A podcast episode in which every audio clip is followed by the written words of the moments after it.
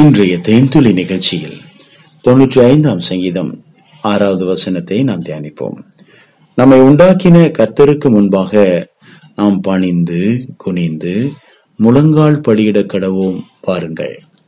பிரியமானவர்களே நம்முடைய தேவனாகிய கர்த்தருடைய ஆலயத்திற்கு நாம் போகும்போது அல்லது நம்முடைய தேவனுடைய பாதத்திலே போய் நாம் ஜெபிப்பதற்காக வேண்டுதல் செய்வதற்காக நாம் போகும்போது எப்படி நாம் அவரிடத்திலே இருக்க வேண்டும்.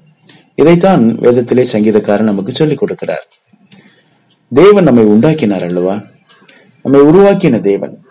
ஆம் இந்த முழு உலகத்தில் எத்தனையோ படைப்புகளை எல்லாம் படைத்துவிட்டு இறுதியாக பிரதானமாக முத்தாய்ப்பாக மிக முக்கியமாக அவருக்கு பிரியமான அவருடைய சாயலில் நம்மை படைத்தாரே.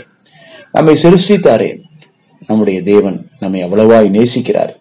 அவருக்கு இருந்த அதே கண்கள் அதே மூக்கு அதே வாய் அதே சரீரத்தை நமக்கு கொடுத்தார். ஆம் பிரியமானவர்களே ஒரு மனிதன் யாரை போல இருக்கிறான்? தேவனை போல இருக்கிறான். தேவனுடைய சாயலிலே படைக்கப்பட்டிருக்கிறான். த இமேஜ் ஆஃப் காட் தேவனுடைய உருவம் என்னது என்பது நமக்கு தெரியாது. நம்ம போய் கண்ணாடியில பார்த்தா தேவன் இப்படித்தான் இருப்பார்.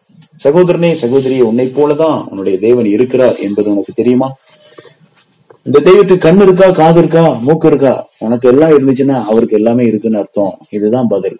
ஆம் பிரியமானவர்களே நம்முடைய தேவனுக்கு காண்கிற கண்கள் இருக்கிறது கேட்கிற செவிகள் இருக்கிறது பேசுகிற வாய் இருக்கிறது உதவி செய்வதற்கான அன்பான கரங்கள் இருக்கிறது அரவணைப்பதற்கும் ஆசீர்வதிப்பதற்கும் போதுமான ஆணி பாய்ந்த கரம் அங்கே இருக்கிறது. அவர் சிந்தின ரத்தம் இருக்கிறது. நீ ஏன் கலங்க வேண்டும்? நீ ஏன் பயப்பட வேண்டும்? நீ உதவியற்றவன் அல்ல. உனக்கு உதவி செய்வதற்கு ஒரு தெய்வம் இருக்கிறார். உன்னை ஆசீர்வதிப்பதற்கு ஒரு தெய்வம் இருக்கிறார். உன்னை உயர்த்துவதற்கும் உன் சிரமத்திலிருந்து உன்னை இன்னும் முன்னேற்றத்திற்கு கொண்டு வருவதற்கும் போதுமான தேவன் அன்பான தேவன் ஆண்டவராக இயேசு கிறிஸ்து உன் அருகிலேயே இருக்கிறார். ஆம் பிரியமானவர்களே இதை நாம் அறிந்து கொள்ள வேண்டும். என்னை உண்டாக்கின தெய்வம் என் கூடவே இருக்கிறார். இந்த நம்பிக்கை நம்மை காப்பாற்றும். அவருக்கு நாம் எப்படி இருக்க வேண்டும்? முதலாவது ஒரு பணிவு தேவை.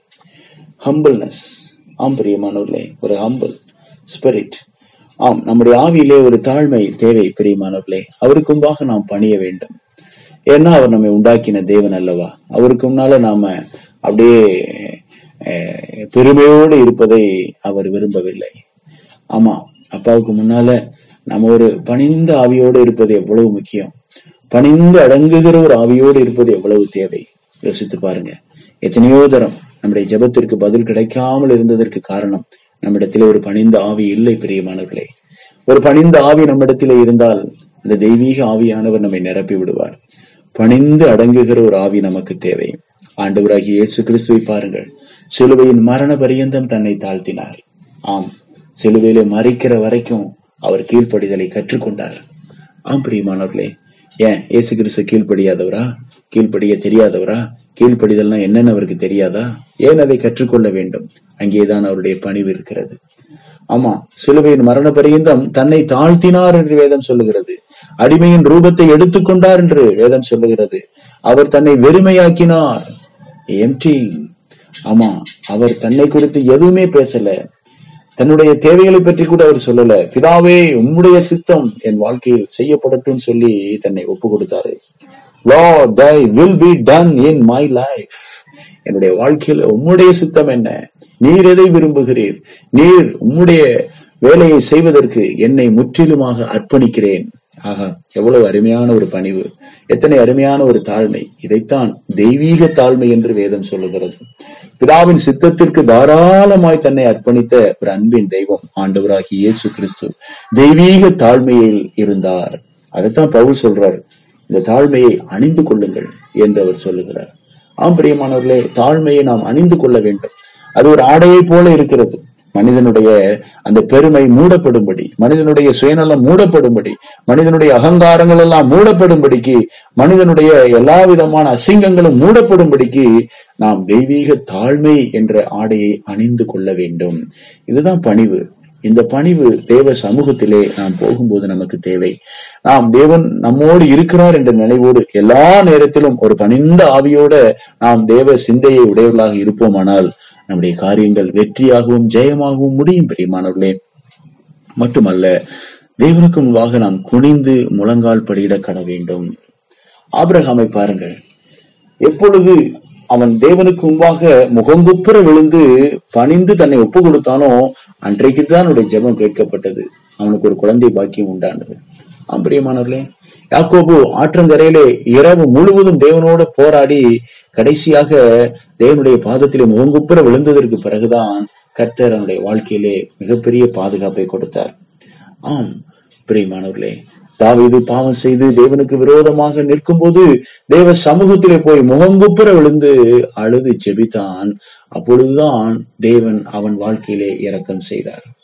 இப்படி நாம் வேதத்திலே நிறைய தேவ மனிதர்களை சொல்லிக்கொண்டே போகலாம். ஆண்டவராகிய இயேசு கிறிஸ்து முதல் அடியோராகிய பவுல் வரைக்கும் தேவ சமூகத்திலே முகங்குப்புற விழுந்து பணிந்த ஆவியோடு குனிந்து முழங்காலில் நின்று தன்னை தாழ்த்தி தெய்வத்தை தேடினவர்கள். இந்த ஒரு அருமையான இந்த ஒரு அருமையான குணாம்சம் இந்த ஒரு அருமையான தெய்வீகம் இன்றைக்கு நமக்கு தேவை. இது மறந்து போன கலையாயிற்று. ஆலயத்திற்குள்ள ஷூவோட போடுற ஒரு நவீன காலத்திற்குள்ளே நாம் வந்திருக்கிறோம். ஒரு பெரிய பெருமையோடும் அகங்காரத்தோடும் இந்த நான் ஒரு பெரிய மனிதன் ஆயிரம் வருஷம் வாழ போறேன் அப்படிங்கிற சிந்தையோட ஒரு மனிதன் இருப்பதை தேவன் பார்த்து நகைக்கிறார். மனிதன் புல்லின் பூவை போல இருக்கிறான். அந்த பூ ஒரே நாளில் கீழே விழுந்துவிடும். ஆம் பிரியமானவர்களே நம்முடைய வாழ்க்கை மிகவும் குறை உள்ளது தெய்வத்திற்கு முன்பாக நாம் நம்மை தாழ்த்துவோம். பணிந்த ஆவியோடு பணிந்து அடங்குகிற ஆவியோடு குனிந்து முழங்கால் படியிட்டு தெய்வமே நான் உமக்கு விரோதமாக செய்த எல்லா பாவத்தையும் தயவாய் மன்னியும் என்று நாம் கேட்போம். மட்டுமல்ல அந்த ஒரு ஏழை மனிதன் தேவ சமூகத்தில் இப்படி ஜெபித்தான். பாவியாகி என் மேல் கிருபையாயிரும். தன் மார்பில் அடித்துக் கொண்டவனாய். தேவ சமூகத்திலே தன் கண்களை ஏறெடுக்க துணியாமல் தன் மார்பிலை அடித்துக் கொண்டு இப்படி சொல்லுகிறான்? பாவியாகிய என் மேல் கிருபையாயிரும். ஆம் பிரியமானவர்களே இவன்தான் நீதிமானாக்கப்பட்டவனாய். தேவனுடைய வீட்டை விட்டு கடந்து சென்றான். பெருமையாய் நின்ற மனிதர்களை தேவன் திரும்பி பார்ப்பதில்லை. பெருமை உள்ளவர்களுக்கு தேவன் எதிர்த்து நிற்கிறார். தாழ்மை உள்ளவர்களுக்கோ அவர் கிருபை அளிக்கிறார். தேவனுடைய கிருபையை பெரும்படிக்கு தேவ சமூகத்திலே நாம் ஒரு பணிந்த ஆவியோடு பணிந்து அடங்குகிற ஆவியோடு பணிந்து குனிந்து முழங்கால் படியிட கடவோம். வாருங்கள். தேவன் தாமே உங்களை ஆசீர்வதித்து பெருகச் செய்வாராக.